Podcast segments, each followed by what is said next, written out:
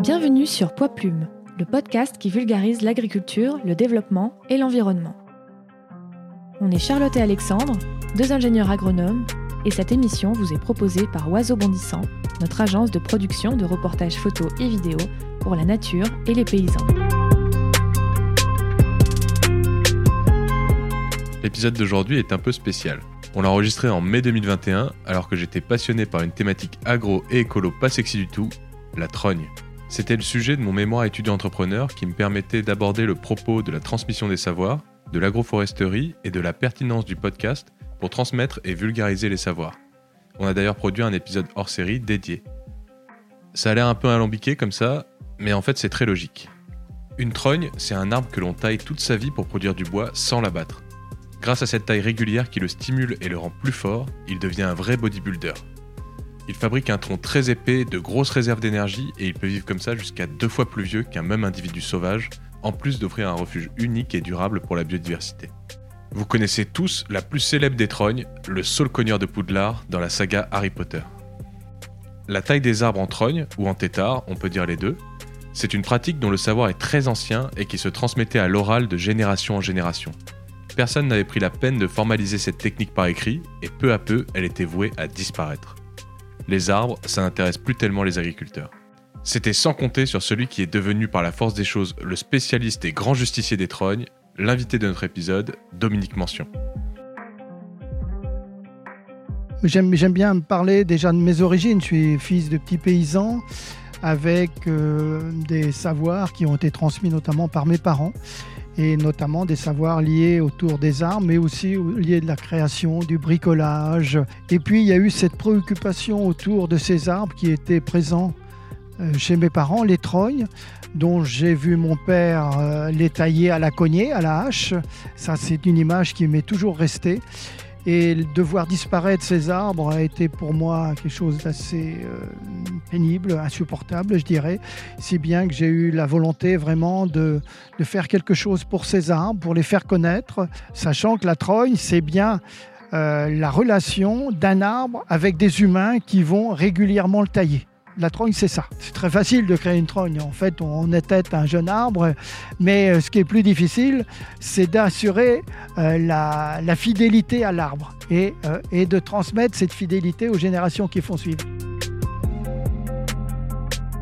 Artiste dessinateur de formation, il s'est passionné pour la botanique grâce à un travail qui a occupé 10 années de sa vie, illustrer la flore forestière française, la Bible de la botanique forestière en 3 tomes, soit plus de 6000 pages ça fait beaucoup de dessins là. Dévasté par la disparition des arbres de son enfance, que les ignorants jugent laids et inutiles, il s'est fait le fervent défenseur des arbres têtards et a écrit le livre référence en la matière, L'étrogne, arbre paysan aux mille usages. Dans cet épisode, on verra que les arbres ont toute leur place dans les paysages et les pratiques agricoles modernes. Pour s'adapter et lutter contre le réchauffement climatique, nourrir le bétail et produire de la matière organique pour le sol. Mais pas que. Il peut aussi offrir des refuges à la biodiversité en ville et dans les bocages, où les arbres à cavité sont exterminés. N'oubliez pas de nous laisser un gentil commentaire sur Apple Podcast et de nous envoyer un message sur les réseaux sociaux ou par mail pour nous dire ce que vous avez pensé de l'épisode. On a vraiment besoin de vos retours et de vos encouragements pour continuer. Merci de votre fidélité et on vous laisse maintenant avec Dominique. Vous venez de l'évoquer, vous avez illustré toute la flore forestière de France. Donc c'est pour les néophytes, c'est un ouvrage considérable qui fait référence sur euh, la botanique pour identifier les plantes. Oui, ce sont trois tomes, un tome pour les régions euh, plaines et collines, un tome pour les montagnes et un tome pour la région méditerranéenne, y compris la Corse. Et dans cette flore forestière sont illustrés bien sûr les arbres et arbustes, mais aussi les mousses qu'on appelle les bryophytes, les fougères qu'on appelle les pteridophytes en langage scientifique, et puis bien sûr toutes les plantes herbacées euh, qu'on va trouver en forêt ou en lisière de forêt ce qui fait un nombre important de plantes. Et avec euh, ces ouvrages qui sont toujours diffusés depuis euh, le premier tome qui a plus de 30 ans depuis sa parution, euh, sont des, très utilisés notamment par tous les gens qui s'intéressent à la forêt, mais pas seulement. Parce que dans cette flore, on trouve des caractères diagnostiques et écologiques des plantes. C'est-à-dire qu'avec cet ouvrage, on peut savoir quel type de sol, euh, exige telle plante ou tel arbre et tel, tel type aussi d'humidité, d'alimentation euh, en eau, euh, ces arbres vont demander. Euh, vous avez dit que ça vous a pris 10 ans de votre vie. Oui. Euh, on pourrait se demander aujourd'hui, mais pourquoi euh, pas faire des photos, euh, tout simplement des plantes, pour illustrer ce guide? Mais aujourd'hui, c'est toujours, c'est toujours systématique. Tous les guides naturalistes, que ce soit pour les animaux ou pour les plantes, sont illustrés à la main, au dessin. Est-ce que vous pouvez nous expliquer pourquoi, comment on fait? L'énorme avantage de l'illustration, c'est qu'elle permet de mettre en évidence d'une manière euh, précise tous les caractères d'identification d'une espèce, que ce soit un oiseau, un insecte ou une, ou une plante. Alors que si on réalisait, si on fait une photo, il faudrait faire plusieurs photos, ce serait compliqué. L'illustration permet euh, cette, euh, cette synthétisation des caractères d'une espèce. Et encore, euh, ce qui est étonnant, c'est que dans la flore forestière, ce sont des dessins au trait, donc vraiment très sobres, mais qui mettent encore plus en évidence euh, la reconnaissance des plantes, la couleur euh, de- des fleurs euh, étant indiquée dans le texte en question. Donc c'est votre premier métier, illustrateur. Est-ce que vous pouvez nous raconter comment on fait pour devenir illustrateur pour ceux qui, qui se passionnent pour le dessin naturaliste? Alors moi, j'ai pas eu de formation d'illustrateur particulière. Moi, j'ai j'ai fait les beaux-arts. Il y a un cours que j'aimais bien aux beaux-arts, c'était le cours d'études documentaires, justement, où on, on- dessinait euh, des, objets, des plantes, euh, des, animaux, des fossiles, des éléments comme ça. Et la, la- la pro- la prof des beaux-arts, Madame Rabourdin, avait, repéré à l'époque que j'étais à l'aise dans, dans ces cours d'études documentaires. Elle m'a- elle m'avait même fait une réflexion, mes mentions, vous devriez essayer de travailler pour le muséum. Euh, et ça m'avait paru totalement euh, inaccessible et invraisemblable quand elle m'avait dit ça. Et finalement, ça s'est réalisé puisque j'ai fait quelques dessins à une époque pour le Muséum d'histoire naturelle de Paris, où j'ai aussi euh, eu le prix de- d'illustration lors du Salon des artistes naturalistes qui avait eu lieu à une certaine époque. Et pour faire ces dessins naturalistes, il faut avoir une vraie connaissance, une vraie compréhension de, de ce qu'on est en train de dessiner. Parce que pour réussir à mettre en valeur ce que vous disiez, les, les caractères morphologiques de la plante qui sont déterminants, il faut, il faut bien les connaître. Oui, pour euh, dessiner euh, une plante, il faut carrément même euh, devenir la plante soi-même, s'identifier à, l'essence. Et l'illustration des plantes est, assez différente de celle des animaux ou des oiseaux, parce que là, on est, je dirais, dans, dans un travail de, souvent de temps long, parce qu'une plante, c'est- très complexe à dessiner. Et bon, la plante, on a la chance qu'elle soit, qu'elle soit immobile par rapport à l'animal, mais ce qui, ce qui fait que le dessin, il peut durer euh, deux heures, trois heures. certains dessins, ça a pris sept heures de dessin de croquis de terrain, euh, croquis de terrain que je faisais à l'abri pour pas avoir des problèmes de, lumière, de vent, etc. Mais c'est c'est très très long. Mais ça veut dire aussi qu'on a vraiment pris le temps d'observer.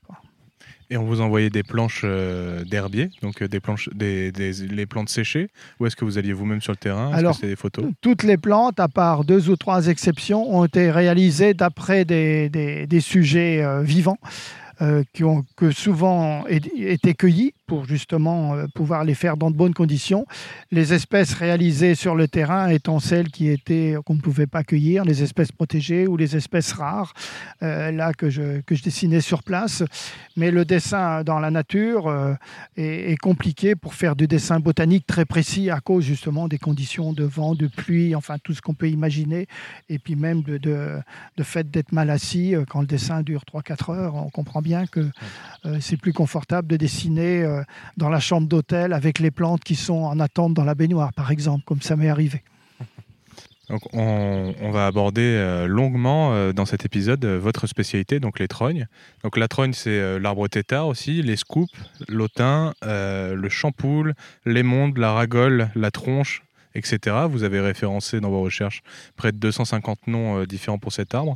Est-ce que vous pouvez nous définir ce sujet qui est vaste, ancien et extraordinaire? Là, je vous cite. Alors, c'est, là encore, définir la trogne, je dirais, c'est définir les trognes, parce qu'il y a une multiplicité de, formes euh, qu'on peut trouver de ces trognes. Il y a des quantités d'essence qui peuvent être gérées de cette manière-là. Et euh, au fur et à mesure que les recherches continuent sur les trognes, je découvre toujours et des noms qu'on peut leur donner selon les régions, et des formes ou des usages que je ne connaissais pas au préalable. Sachant que la trogne, c'est bien la relation d'un arbre avec des humains qui vont régulièrement le tailler. La trogne, c'est ça, si on veut définir. Après, les raisons de la trogne, ben, c'est justement une cueillette régulière d'un arbre dont on va conserver en permanence le tronc. Donc ça, c'est aussi important dans la vision qu'on peut avoir de ces arbres, se dire qu'il y a une pérennité, un enrichissement même de, ce, de cette grume, de ce tronc qu'on ne va pas éliminer. Donc l'arbre, il est pérennisé en définitive par cette taille. Mais euh, définir la trogne euh, pour ses usages, c'est euh, dire aussi qu'elle n'a jamais un seul usage. L'arbre trogne, il peut à la fois donner son bois pour faire des fagots, donner son bois pour faire du charbon de bois, mais donner aussi son bois, ses rejets, pour faire du fourrage. Et euh, la, présence, sa présence sur le terrain peut également servir de borne pour borner le territoire. C'est-à-dire faut voir dans la trogne des usages multiples qui peuvent être en plus évolutifs au cours du temps. Euh, la trogne, c'est l'arbre émondé dont on conserve forcément le tronc, euh, la, grume, c'est le terme que vous avez utilisé. Donc euh, pour l'auditeur qui, qui n'a aucune idée de quoi on parle, c'est les arbres qui souvent sont considérés comme des arbres blessés, parfois mutilés, etc., qui ont un gros tronc, des, des petites branches. Et, mais cette démarche de penser que, enfin cette façon de penser qu'on on mutile l'arbre, c'est faux et surtout ce n'est pas, ce n'est pas l'homme qui a inventé la trogne. je vous cite encore, c'est quand l'homme fait la trogne, il ne fait que imiter la nature. C'est vrai. Alors, cette, notion de mutilation, elle, s'explique fort bien par des exagérations dans les tailles et par l'usage aujourd'hui, par exemple, de la tronçonneuse qui permet de couper des gros diamètres sur ces arbres, alors que la trogne, c'est vraiment l'arbre qu'on va couper à des cycles qui vont pas dépasser un certain nombre d'années. Donc euh, on peut comprendre cette notion de mutilation d'arbre qu'on va tout d'un coup tailler parce qu'on s'aperçoit que l'arbre il vient gênant par rapport à la maison ou par rapport à une contrainte aérienne. Et là tout d'un coup brutalement on va tailler un arbre qui est déjà assez âgé. Donc ça pour moi c'est pas de la trogne. Bon, euh, c'est mieux que de couper l'arbre au ras du sol, mais c'est pas de la trogne. Euh, la trogne, c'est vraiment l'arbre que l'on crée, que l'on taille, que l'on crée quand il est jeune. Donc euh, il, faut bien, il faut bien avoir cette, cette notion euh, d'un arbre euh, avec laquelle l'homme s'engage et engage les générations qui vont suivre par ces cycles de sailles qui sont en définitive respectueux de la biologie de l'arbre. Et pour en revenir à la création naturelle des trognes, si on prend l'exemple du castor, si vous allez sur les bords de la Loire ou du Rhône, vous allez voir des mini-trognes créés par le castor euh, qui font 50-80 cm de hauteur parfois plus quand ces trognes sont créées lors des crues.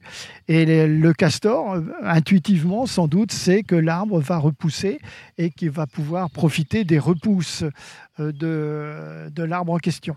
Et puis après, il y a des accidents euh, qui peuvent être des accidents physiques, avec un rocher qui va casser un arbre, avec un animal qui va brouter un arbre au-dessus de la neige, c'est le cas de certaines trognes dans les montagnes, ou alors avec les crues ou avec une tempête qui va casser un arbre, et on voit l'arbre qui repousse, on dit qu'il réitère, donc à partir de ces bourgeons dormants, c'est ça qui est important dans la notion de trogne, l'arbre va refaire des branches, va refaire un houppier, il va remême, on peut considérer même qu'il refait des arbres. On considère que ce qui repousse sur la tête d'une trogne, ce sont des arbres. Cette démarche, elle nous parle beaucoup, puisque c'est ce qu'on essaye de mettre en place avec Charlotte, que ce soit euh, le, podcast, c'est-à-dire aller chercher euh, le savoir euh, auprès des gens qui le, détiennent et qui ne sont pas toujours en possibilité de le diffuser. Donc c'est ce que vous avez, vous avez, fait, vous êtes allé voir des paysans qui peut-être n'auraient jamais transmis ce savoir autrement. Ah c'est clair, c'est d'autant plus clair que je me souviens notamment dans le cadre de formations qu'on a faites au sein de la Maison botanique autour des trognes et du plessage. Et quand j'avais voulu euh, interroger un peu plus précisément euh, André, euh, qui était un de nos transmetteurs d'informations, il m'avait fait une réponse tout ça, c'est rien. C'est-à-dire que jamais on n'avait reconnu ce savoir paysan qui n'est dans aucun bouquin, qui est du savoir de la transmission orale. Et tout d'un coup, pour lui, euh, le fait qu'on l'interroge, bah, on ne l'avait jamais reconnu finalement, tout ce savoir. Et euh, c'est pour ça qu'il m'avait fait cette réflexion. Et en fait, c'est extrêmement précieux. Autrefois, lié à ces trognes, il y avait une véritable, je vous cite encore, économie du fagot, une économie paysanne du fagot. Et aujourd'hui, elle a disparu alors, elle, avait complètement disparu parce qu'il n'y avait plus euh, d'éléments d'appareils capables de, brûler les fagots, comme les fours à pain, les fours à chaud, les fours à briques, les fours à chanvre. Enfin, c'était euh, les fours des potiers aussi. Euh, c'est des, centaines de millions de fagots qui étaient brûlés tous les ans. Et, et papa, quand il faisait des trônes, il faisait du fagot. c'était pour cuire les pommes de terre sous le chaudron. Il n'y avait pas de four à pain à la maison, mais c'était pour ça. C'était aussi pour faire des petits enclos pour les veaux. Donc il y avait une multitude d'usages. Et puis quand ces, euh, bah, quand ces appareils n'ont plus été euh, d'utilité avec l'arrivée des énergies fossiles, hein, le, charbon d'abord, euh, le fuel, l'électricité, l'usage du fagot a disparu, d'autant que ça demande une main-d'œuvre importante. Et aujourd'hui, de manière étonnante, le fagot revient, revient notamment avec des gens que j'ai rencontrés dans les formations autour des Troyes, avec tous les paysans boulangers qui se disent que bah, s'ils ont un territoire, un espace rural avec des arbres, ils peuvent parfaitement être en autonomie pour produire du bois pour leur four à pain. Donc ça, c'est un bon exemple de, retour du fagot dans le cadre de, de l'agriculture, je dirais de proximité, notamment aujourd'hui. Il y a un autre usage de ce bois qui est moins évident, c'est euh, parce qu'il s'agit d'un bois de qualité, on peut aussi l'utiliser pour euh, comme bois d'œuvre. Donc euh, la vannerie, la charpente, l'usage domestique et en particulier, moi, un usage que, que je trouve très peu valorisé, enfin dont on n'entend jamais parler, c'est le bois de loupe pour faire de, de l'ébénisterie. Oui, alors évidemment, le bois d'œuvre euh, on ne pense pas appeler bois d'œuvre euh, le, bois de, des troncs d'osier qui repoussent, mais c'est bien du bois d'œuvre, puisque avec euh, ces brins qu'on taille tous les ans, on va faire des paniers, des faisselles pour le fromage.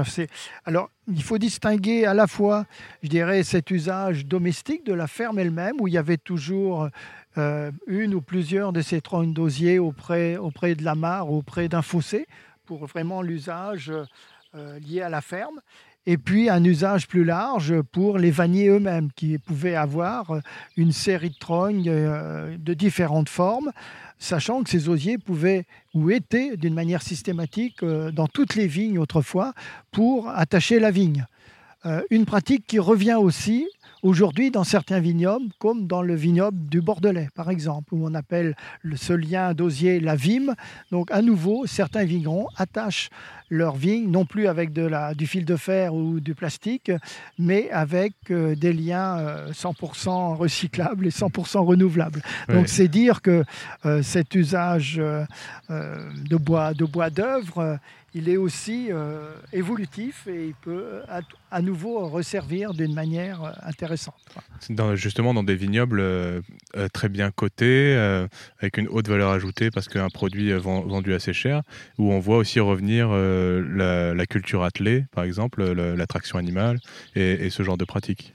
Oui, euh, d'autant qu'on voit aussi revenir dans ces vignobles, euh, la vigne étant elle-même une liane trogne, il hein, ne faut pas l'oublier.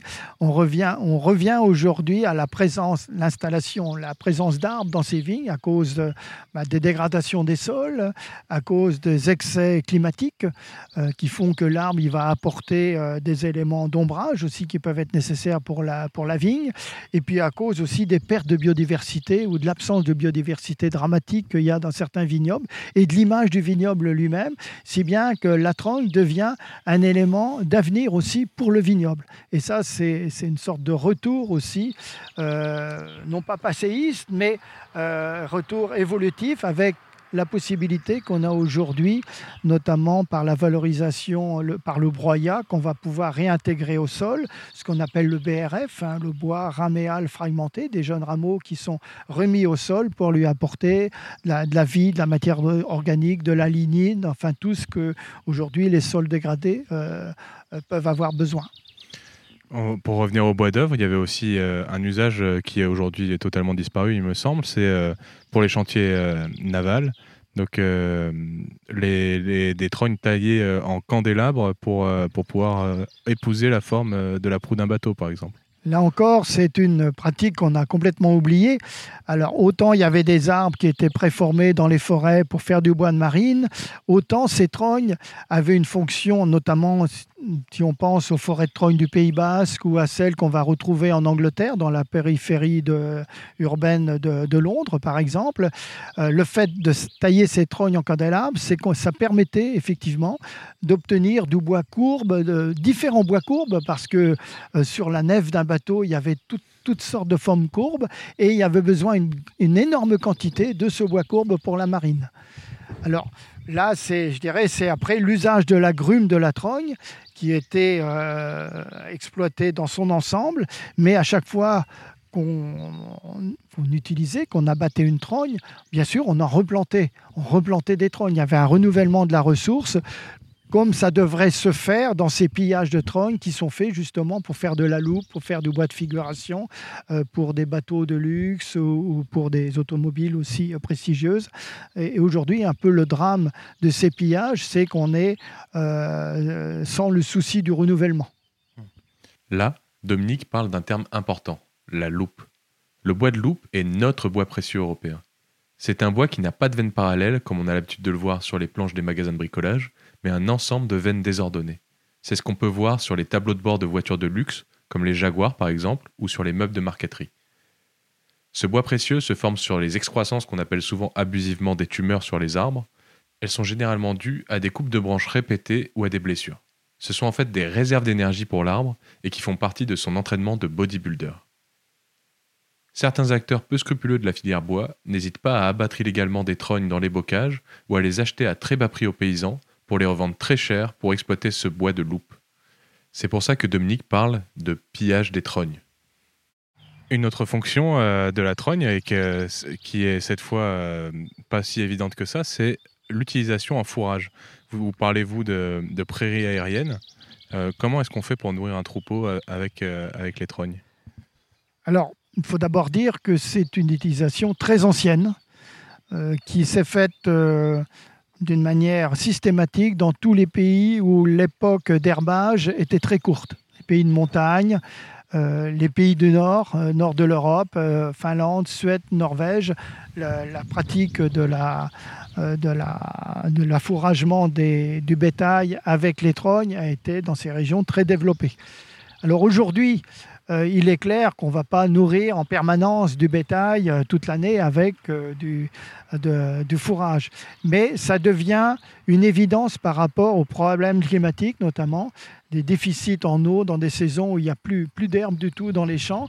Et là, la trogne devient, le, le, fourrage des trognes devient un recours ou un complément par rapport à ces besoins que peut avoir le bétail en, fourrage. Et l'intérêt de la trogne fourragère, c'est qu'elle apporte aussi des équilibres alimentaires au niveau euh, médicamenteux, au niveau équilibre de digestion des, animaux. Et il euh, ne bah, faut pas oublier qu'à l'origine, les herbivores, ils, mangeaient d'abord de la feuille d'arbre avant de manger des, grandes, des, prairies comme, comme, on le voit aujourd'hui, euh, naturelles ou artificielles. Donc si bien que ce côté fourragé devient euh, de plus en plus important pour des éleveurs, que ce soit des éleveurs de, de moutons, des éleveurs de bovins, et dans les formations que je peux faire à travers la France, il y a une grosse demande. Et d'ailleurs, on fait aussi euh, des formations spécifiques pour les, euh, pour les, les arbres fourragers euh, à la demande justement de ces éleveurs. Donc c'est une pratique. Moi, j'ai pu voir sur YouTube un, éleveur de brebis laitières qui, de temps en temps, coupait quelques branches sur, sur les arbres et qui, dès qu'elles entendaient le bruit euh, de la scie, les brebis euh, accouraient immédiatement pour dévorer les feuilles. Et il disait que c'était une pratique qui lui permettait euh, de les tenir en meilleure santé et de relancer leur appétit pour qu'elles consomment mieux le fourrage que le traditionnel. Oui, c'est une, pratique qui avait été complètement oubliée, avec malgré, tout des ressauts lors 1976 la sécheresse, 2003 la canicule. Là, tout d'un coup, la mémoire de cet usage forager n'était pas perdue, est revenue. Et aujourd'hui, ce qui est intéressant, c'est que euh, cet usage forager euh, est en train de devenir un usage régulier et euh, penser. C'est-à-dire que tout d'un coup, on ne va pas se remettre à tailler les arbres euh, parce qu'un arbre fourrager. L'intérêt pour avoir le maximum de feuilles et de bourgeons et de jeunes rameaux que mange aussi le bétail, c'est qu'il soit taillé à des cycles plus courts qu'une trogne dont on va faire du bois d'œuvre par exemple ou du bois bûche. Donc ça, ça, ça, suppose de faire à la fois des formes d'arbres et des cycles de taille en fonction de ces usages. Il y a une nouvelle pratique qui est assez expérimentale euh, dont vous parlez lors des conférences, c'est l'usage de, de trognes, de chêne pour faire des truffes. Oui, alors ça c'est la, trufficulture, euh, très complexe. Hein. On, sait que euh, avec les changements là encore euh, qui peuvent s'opérer au niveau du climat, avec aussi de, des sols qui peuvent euh, évoluer, il y a un moyen de restimuler les systèmes racinaires avec qui sont en connexion avec le champignon, les champignons, les truffes. Ben, c'est démonter les arbres, les tailler. Donc il y a un certain nombre de trufficulteurs qui font ça sur sur de l'érable champêtre, sur des chênes. Ça peut être des formes de trogne euh, pas forcément euh, euh, radicales comme on peut le faire, mais ça peut être des, arbres qui sont vraiment taillés pour cette fonction-là. Encore une autre pratique qui n'est pas si évidente avec les trognes, c'est la formation de terreau. Parce que une trogne, finalement, ça peut devenir un arbre creux qui produit du terreau, donc du bois en pourrissement à l'intérieur, tout en continuant de produire du bois sain à l'extérieur. Oui, la production, enfin, il faut dire d'abord que tous les arbres euh, trognes euh, anciens sont des arbres creux. Ça, il faut pas. L'arbre, le, bois de cœur, c'est du bois mort. Euh, par le fait de tailler cet arbre en trogne, fait qu'il y a une accumulation d'humidité qui permet la décomposition en, compagnie des champignons, des bactéries, euh, des insectes, de, euh, transformer ce, bois de cœur avec des apports extérieurs de feuillage ou de fientes d'oiseaux, d'autres animaux, en, un terreau qui va être un terreau extrêmement intéressant et qu'on a utilisé à une époque euh, en Bresse, par exemple, pour cultiver le piment. Hein, les, jeunes piments étaient, euh, les semis étaient faits dans du terreau de trogne de saule. Le saule est intéressant pour cette formation de terreau parce que euh, il se décompose, c'est du bois blanc, il se décompose plus vite qu'un chêne dans, les cycles de taille. Et euh, à preuve que ce terreau est intéressant, c'est que dans les semis naturels qui ont lieu dans ces, dans ces têtes de trogne, on a des plantes qui poussent ou même des arbres qui vont pousser dans ce terreau et qui peuvent même à terme faire concurrence à la trogne elle-même qui les a accueillis. On appelle d'ailleurs ce, ce terreau le sang de trogne. Alors ce, terreau porte plusieurs noms selon les régions. Dans le Perche, on l'appelle le centrogne. Je trouve que c'est un mot qui est tout à fait évocateur, hein, très nourricier. Euh, mais dans d'autres régions, on l'appelle le pourria, par exemple pour montrer que c'est du bois pourri, mais qui va servir pour, euh, comme le faisaient les anciens aussi dans ma région, euh, pour aller mettre dans les pots de fleurs ou dans les parterres autour de, la ferme. On, on peut dire que c'est une production secondaire de la trogne quelque part. Aujourd'hui, la tendance en ville, c'est euh, d'abattre les arbres, de mettre des plantes en pot, même des arbres en pot. On évite à tout prix d'avoir des, arbres vieillissants euh, dans les rues. Euh, pour, pour, venir faire cet enregistrement, ça fait deux semaines qu'on est à Paris et on a pu voir la dévastation de la place de la Nation qui était remplie de, grands arbres centenaires et il n'en reste presque plus. Est-ce que la trogne, ce serait pas une solution justement pour tranquilliser les, les élus, les, gestionnaires euh, de nos rues, pour, euh, quant euh, à la croissance des arbres et à la place qu'ils vont prendre la trogne en ville, c'est une solution qui existe depuis des, centaines d'années, qu'on a un peu oublié. Aujourd'hui, c'est vrai que les contraintes urbaines sont plus importantes avec les réseaux souterrains, avec l'imperméabilisation des sols, avec la pollution urbaine, qu'elle soit euh, pollution des véhicules ou pollution lumineuse. Donc l'arbre en ville, il a de plus en plus de difficultés à, s'exprimer. Euh, c'est vrai qu'un grand arbre en ville, euh, il va lui falloir beaucoup de place. Donc la tendance, effectivement, de dire ben, on met plus d'arbres en ville. Alors qu'on peut tout à fait envisager la présence d'essences feuillues classiques euh, à condition euh, de les prévoir dès le départ sous forme de trogne et de prévoir des cycles de taille qui, soient, qui permettent à l'arbre d'assumer des réserves, mais qui lui permettent aussi de ne pas euh, finalement demander trop de, de, matière au sol parce qu'on sait que l'espace souterrain est limité en ville. C'est bien que la trogne est une solution qui à la fois offre la possibilité de ces arbres et, leur cavité en ville pour les chauves-souris, je pense, c'est très important. Euh, est-ce que c'est des, lieux qui manquent beaucoup pour ce type d'animaux, entre autres, mais pour des insectes, pour les oiseaux, et euh, qui permet aussi de récolter la production de ces tailles par exemple, une ville comme la ville d'Auch dans le Gers, les espaces verts sont tous paillés avec le produit de la taille des trognes qui sont présents dans la ville d'Auch. Donc ça, c'est un, bon aussi modèle euh, plutôt que d'importer des éléments euh, de l'extérieur euh, pour pailler ces espaces verts. Ici, on, va les pailler, comme ça se fait de plus en plus d'ailleurs dans les villes, avec le produit de la taille de ces trognes ou d'autres arbres en ville. Donc là, on parle d'un paillage, c'est-à-dire on recouvre le sol avec ce qu'on appelle du bois raméal fragmenté. Donc on vient broyer le, les branches qui ont été coupées de, la trogne et euh, ce qui permet euh, donc un double usage de couvrir le sol, d'éviter qu'il soit envahi par les mauvaises herbes en quelque sorte, et en même temps de le nourrir en, se décomposant. Exactement. Donc ça, c'est et, c'est d'autant plus vertueux qu'on va se servir des arbres qui sont sur place. On, limite les phénomènes de transport et le broyage, c'est vraiment dans ce que nous apportent les moyens modernes, une solution extrêmement intéressante, puisque tout ce qui était bois de fagot, qui est le bois le plus finalement le moins facile à valoriser, l'est par cette, par cette possibilité de taille. Et puis après, tout ce qui est bois plus gros peut être broyé, euh, aussi pour alimenter des, des systèmes en bois énergie avec tous les excès que ça peut représenter, aujourd'hui, on, va tailler des arbres qui peuvent être valorisés en, bois, en bois de sciage, en, bois, euh, bois d'œuvre de qualité.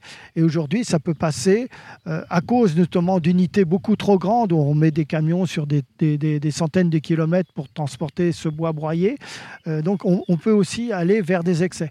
Donc, il faut faire attention dans, dans cette dans cet apport que peuvent apporter les arbres, de ne pas tomber dans, dans ce que, hélas, la société euh, va tendance à faire, d'aller d'une manière systématique. Je dirais que tout ce qui est bois énergie à partir de trogne, à partir du bocage, pour moi, ce n'est vraiment euh, intelligent, vertueux, que si ça se fait dans des réseaux de proximité avec des chaudières à l'échelle de communes ou, à l'échelle des fermes euh, euh, ou de, maisons très grandes qui peuvent à ce moment-là valoriser toute cette production renouvelable. On l'a évoqué tout à l'heure, enfin vous l'avez évoqué en parlant des vignobles du Bordelais, euh, qu'on puisse planter des trognes pour utiliser euh, bah, des trognes de saule pour euh, utiliser les liens, etc. elles ont aussi un rôle de maintien du sol, de maintien de la fertilité. Et il y a un usage dont vous parlez dans votre livre aussi, c'est un usage station d'épuration. Alors ça, ce sont des possibilités qui euh, pourrait être développé dans plein de situations. Vous avez tous ces bassins de déversement d'eau en excès sur lesquels on met des films plastiques euh, qui vont peu à peu se dégrader. Enfin, on, voit bien les conséquences de ce plastique euh, surabondant à l'échelle de la planète. On fait même des clôtures en plastique autour de chez soi, enfin, alors qu'on pourrait faire tout autrement avec du vivant justement tous ces, déversoirs, si on les imaginait plantés avec des troncs de saule, de frêne ou de chêne bédoculé, des arbres adaptés à, ces possibilités de, capter dans ces zones humides, on aurait à la fois cette euh, captation des excès de, polluants qui peuvent éventuellement être dans ces eaux, et en même temps la production des arbres. Euh, qu'on va tailler régulièrement. Euh, donc on, voit comment ça, ça peut être bigrement intéressant. Ça peut l'être aussi d'un point de vue biodiversité, puisque on a des oiseaux ou d'autres animaux qui vont pouvoir euh, être accueillis par la présence de, de ces trognes et puis le caractère paysager. Donc on, voit bien qu'il y a plein de possibilités qu'offre euh, cette pratique paysanne aussi dans notre euh, situation contemporaine avec notamment ces, bassins d'épuration. Sachant qu'aujourd'hui, euh, dans certaines stations d'épuration, on recherche aussi de la matière végétale pour rééquilibrer les composts qu'on fait avec les boues urbaines, par exemple. Et on peut être en déficit de matière végétale dans certaines régions. Oui, dans une conférence, je vous ai entendu parler de qu'il y avait une nécessité d'au moins un tiers de matière végétale. C'est à peu près la proportion qu'on recherche, paraît-il, pour ce type de plateforme de compostage. Pour réussir à avoir une activité microbienne suffisamment, suffisamment importante pour créer du terreau. Euh, vous parliez de, biodiversité, euh, on y vient, c'est les services écosystémiques. Donc je vous cite à nouveau, les trognes peuvent prendre le relais de nos forêts primaires et euh, la formation des cavités intervient trois fois plus vite chez un saule émondé que chez un sauvage. Donc ces, ces trognes, ça devient des, zones refuges, des, véritables microcosmes pour la biodiversité. Le plus bel exemple pour cet exemple, pour, cet accueil euh, d'animaux représentatifs de ceux qui pouvaient être présents dans les forêts primaires, eh bien c'est le pic prune pic prune, ce coléoptère de 3 cm de long, euh, qui a besoin d'une masse suffisante de terreau dans des conditions hygrométriques particulières, etc. Enfin, c'est euh, quand même un animal très spécifique et, c'est un, insecte qui était bien présent, un coléoptère bien présent dans les forêts primaires et aujourd'hui qu'on retrouve, il n'y a plus de forêts primaires en France, mais qu'on va retrouver dans les boisements ou dans les, alignements de trognes de bocage qu'on va pouvoir aussi retrouver dans des vieilles châtaigneraies parce que ces arbres euh, sont euh, de véritables euh, relais par les conditions dans lesquelles ils se trouvent parce que c'est un insecte qui a une diffusion très limitée dans l'espace et qui a besoin de ces conditions-là. Donc la, la trogne par là et la cavité et la nature de la cavité permet au pic-prune, à la lave du pic-prune, de pouvoir euh, vivre deux ou trois ans pour euh, son cycle. Et on voit bien la nécessité aussi qu'il y ait d'autres trognes qui prennent le relais parce qu'une cavité finit par s'épuiser euh, au niveau du terreau et elle va s'agrandir, s'ouvrir et à un moment donné ne sera plus favorable au pic prune. Et si bien que la larve, euh, pour qu'elle puisse, pour que l'animal euh, puisse pondre à nouveau, il va falloir qu'il trouve des conditions pour sa larve dans d'autres arbres. Donc la répétition des trognes est une nécessité et leur renouvellement aussi, si on veut que ça continue à jouer son rôle. Vous parlez souvent euh, de jardins suspendus, c'est-à-dire que des plantes peuvent pousser euh, sur les, sur les trognes. On parle de plantes épiphytes qui euh, s'émancipent du sol. Et là, dès qu'on parle de trogne, on, on évoque souvent le pic prune puisque c'est une espèce porte-étendard. Mais on, peut aussi citer nombreux insectes dits saproxyliques, donc qui, qui, se nourrissent du bois. on pense donc, comme tout à l'heure, au pic prune, à la lucane, au capricorne, à la rosalie, à la cétoine mais il y a aussi euh, beaucoup d'oiseaux comme euh, les chevêches, les pics, les mésanges, les huppes, les faucons, les citelles, mais il y a aussi les amphibiens. Donc euh, finalement, c'est on ne parle pas juste d'un arbre avec du bois en pourrissement qui peut accueillir des insectes, c'est vraiment presque une forêt. Ah ben oui, c'est une maison quelque part, une maison pour la biodiversité. Euh, parce qu'il y, y, a tous ceux qui sont un peu emblématiques, hein, tout ce qu'on appelle les, animaux cavicoles ou cavernicoles, mais après il y a, tous ceux qui sont qu'on ne repère pas, qu'on n'a pas étudié, comme euh, les, araignées, les, euh, même, j'ai vu sur certaines trognes des, certains, certains animaux, donc je n'ai pas identifié, considère même que dans les, petites, les micromars qui existent, dans les, que, que peuvent produire les trognes, on trouve une, une faune particulière, une microfaune particulière. Et je, pense à des insectes aussi euh, dont on parle pas, qu'on parle dans d'autres situations, les, ruches, les abeilles, puisque beaucoup de trognes accueillent des ruches naturelles par, grâce à ces cavités qui ont pu au départ être provoquées par la cavité, par le trou d'un, pic pêche ou d'un pic vert. Donc c'est toute cette succession aussi de, d'habitants de la trogne qui est importante grâce à ces cavités et ces cavités évolutives. Donc il faut voir la trogne comme, comme un ensemble. Et on peut rajouter à, cet aspect-là le fait qu'à chaque fois que la trogne est taillée, elle va repousser. Ça va faire à ce moment-là, je dirais, un, un houppier très dense, un taillis très dense dans lequel vont aussi nicher des passereaux ce qui va peu à peu être moins évident pour ces oiseaux-là. Donc le renouvellement des tailles est aussi un sujet de, biodiversité pour ces arbres, en même temps que les cavités, en même temps que les circonvolutions, complexité, la complexité du tronc qu'apporte aussi la, succession des tailles. Si nos auditeurs sont arrivés jusque-là, j'espère qu'ils sont convaincus euh, de, des possibilités de production avec la trogne, de, des services écosystémiques qu'elle rend. Mais euh, maintenant, est-ce que euh, les trognes et tous les usages qu'on vient d'évoquer, est-ce qu'ils peuvent s'inscrire dans la réalité économique des, paysans, des agriculteurs?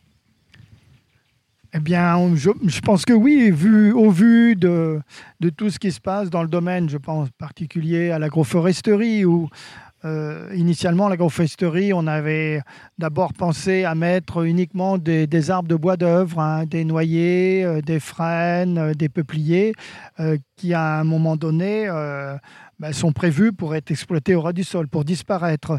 Et puis on se rend compte qu'avec la trogne, ça permet pourquoi pas d'envisager aussi du bois d'œuvre, comme on l'a vu avec le bois de loupe, mais surtout, ça permet de maîtriser le développement de l'arbre par rapport à l'aspect concurrentiel au niveau de l'ombre, par rapport à des cultures, par exemple, mais ça permet surtout cette production régulière du houppier qu'on va euh, tailler à cycle, de pouvoir la réinjecter dans des usages pour alimenter, amender les sols, mais aussi pour faire du compost pour la ferme, pour faire, par exemple, dans le cas de l'élevage, de la litière pour le bétail, ce qui est en train de se développer d'une manière importante à travers la France.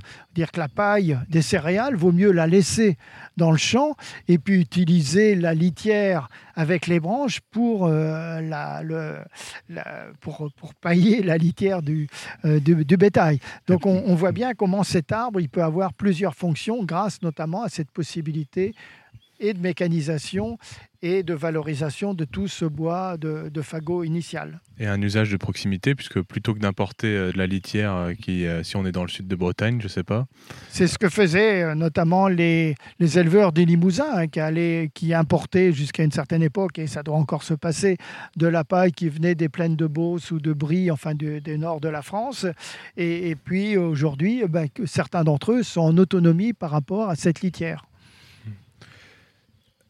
toute cette économie qu'on peut développer autour de la trogne, c'est une économie du savoir, parce qu'il faut, savoir euh, utiliser, il faut savoir reconnaître, euh, savoir tailler, etc. Comment on fait aujourd'hui pour se former? Ah ben, il y a plusieurs manières. On peut aller, bien sûr, dans les réseaux sociaux. On commence euh, heureusement à trouver de plus en plus d'informations.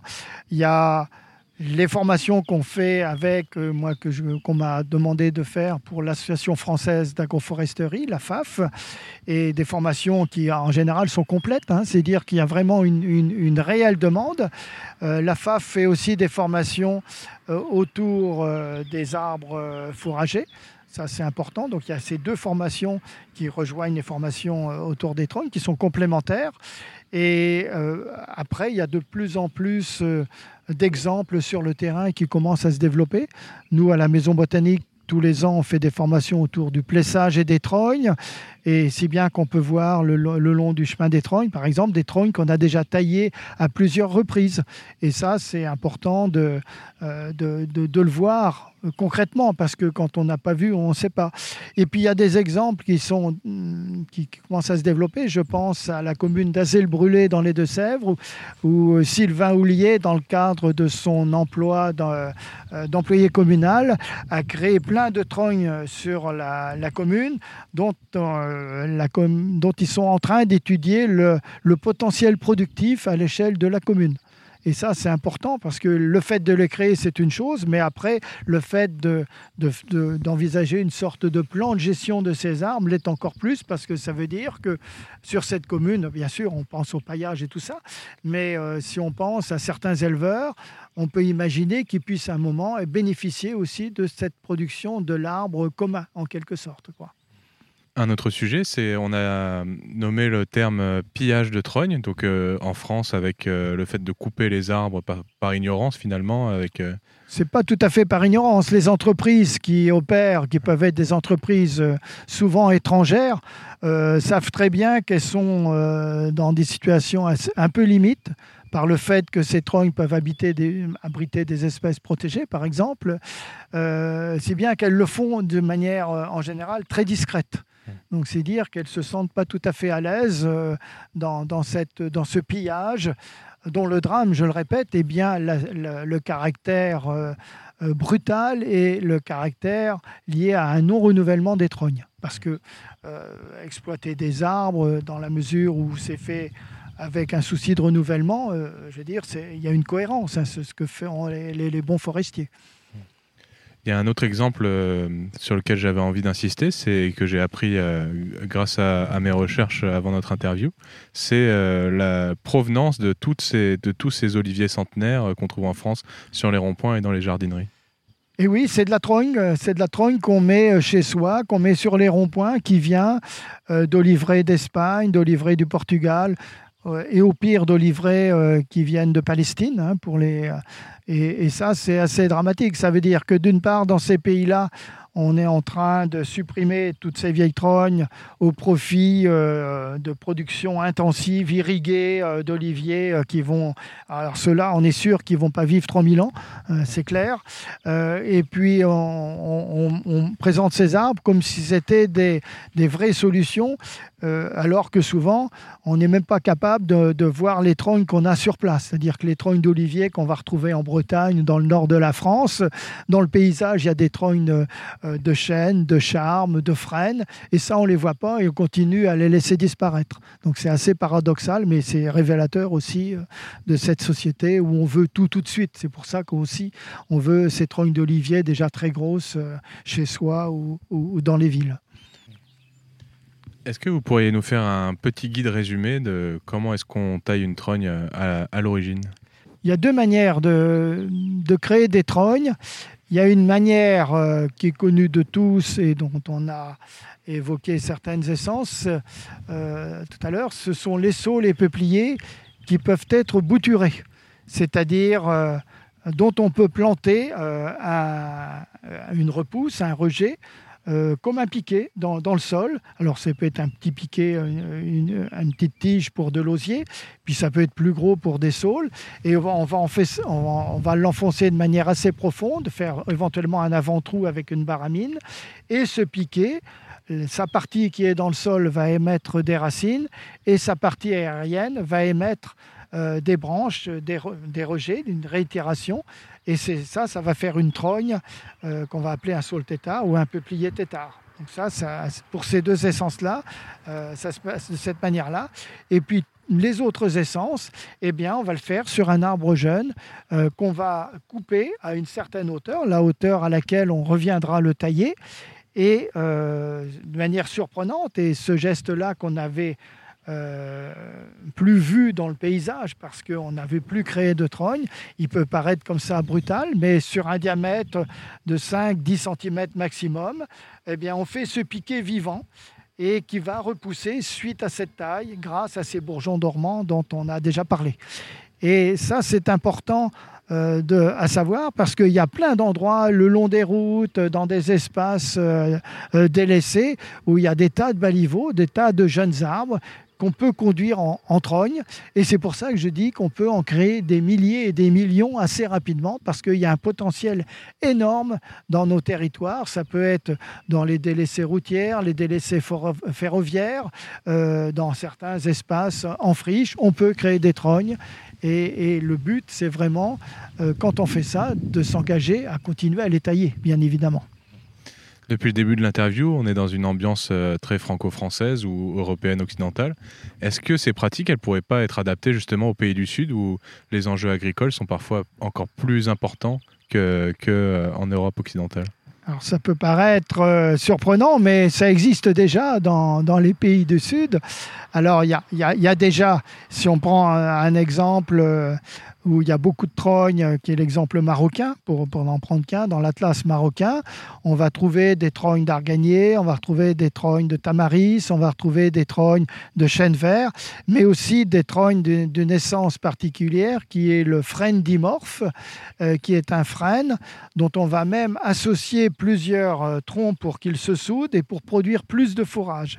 Et ces trognes de frêne dans l'Atlas marocain, euh, certaines étaient conduites avec des tailles tous les 4 ans, tous les 8 ans et tous les 12 ans pour faire d'une part du fourrage tous les 4 ans, de la perche tous les 8 ans et du bois d'œuvre pour les charpentes tous les 12 ans. Ça veut dire sur le même arbre, il y a plusieurs cycles euh, de taille qui sont opérés. Et puis ces frênes, en même temps, étaient utilisés aussi pour la récolte de leurs fruits, qui était important. Donc il y a plein d'usages. Les arganiers aussi peuvent être taillés euh, en trogne. Et si on va plus au sud, au niveau de la, du Sahel, dans le Burkina Faso, il y a certaines zones où on recommence aussi à faire des trognes, notamment euh, avec un but de trogne fourragère. Donc c'est bien un arbre qui peut s'adapter et, qui est, et qui, est, qui peut être un recours très important pour ces régions euh, euh, très menacées, notamment dans le cadre de l'évolution du climat. On est actuellement à la Maison botanique de Boursay. Est-ce que on peut venir euh, se former à autre chose que la taille des trônes? Est-ce qu'on peut découvrir la nature? Alors la maison botanique de Boursay, c'est donc euh, un lieu qui existe depuis 2000. Donc ça fait ben, un peu plus de 20 ans maintenant.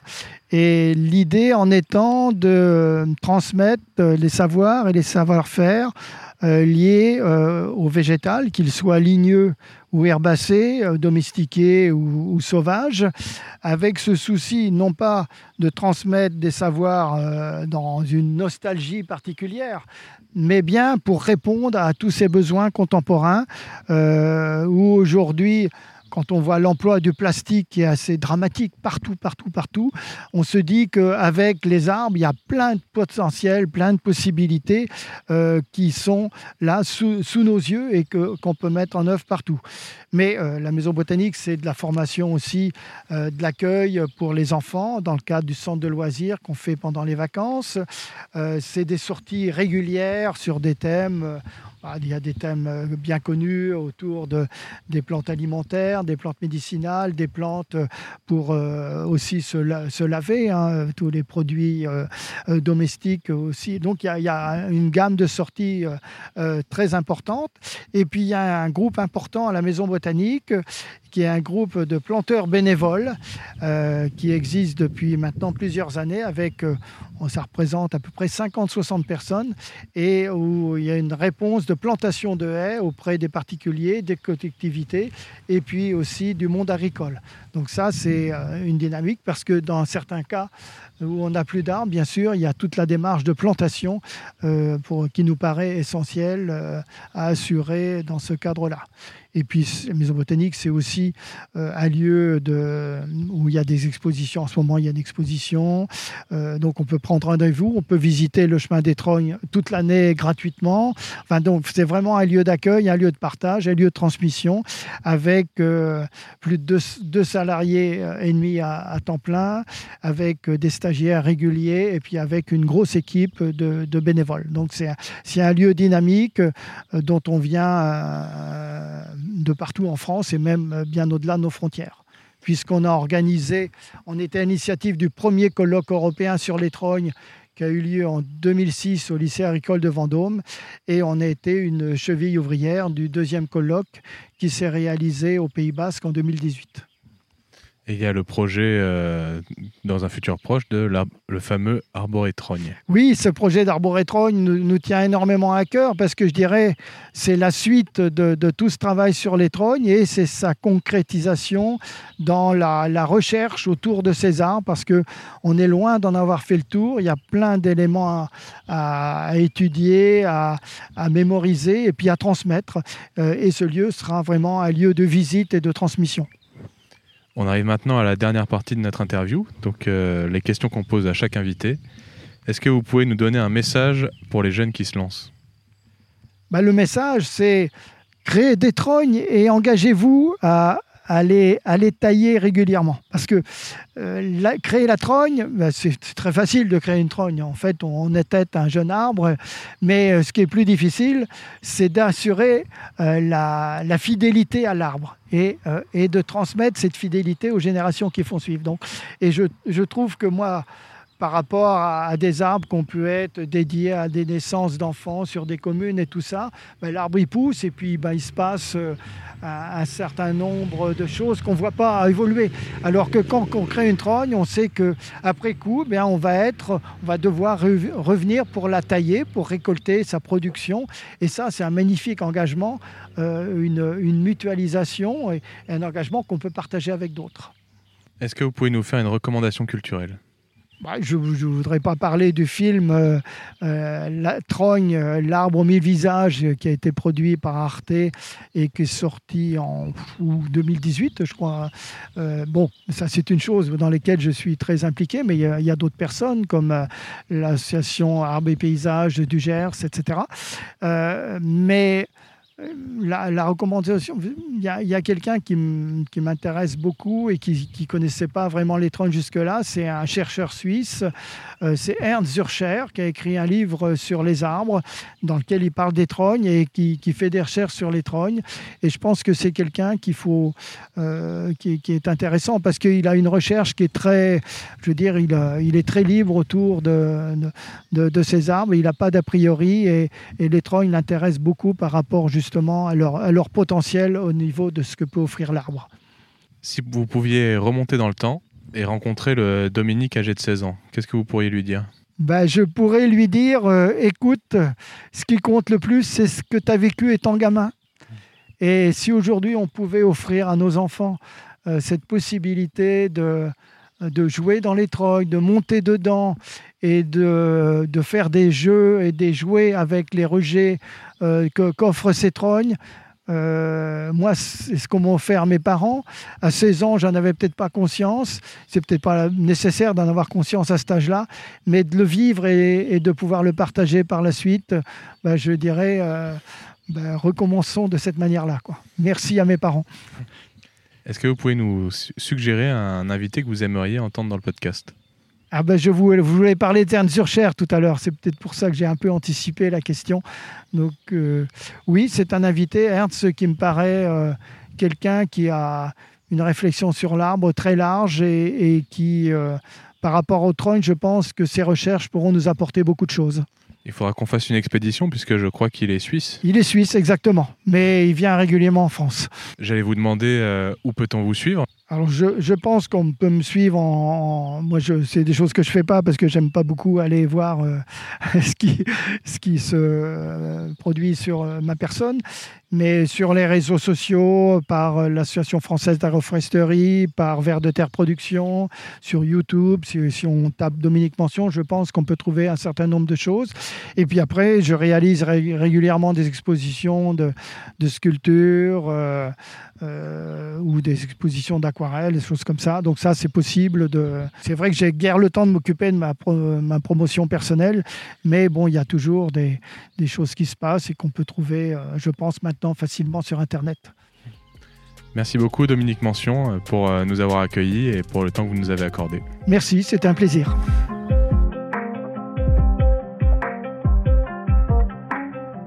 Et voilà, cet épisode de Poids Plume est déjà terminé. Merci de l'avoir écouté jusqu'à la fin et bravo. Encore une fois, n'oubliez pas de nous laisser un gentil commentaire sur Apple Podcast et de nous envoyer un message sur les réseaux sociaux ou par mail pour nous dire ce que vous avez pensé de l'épisode. On a vraiment besoin de vos retours et de vos encouragements pour continuer. N'hésitez pas aussi à partager l'épisode autour de vous. Merci de votre fidélité et à bientôt.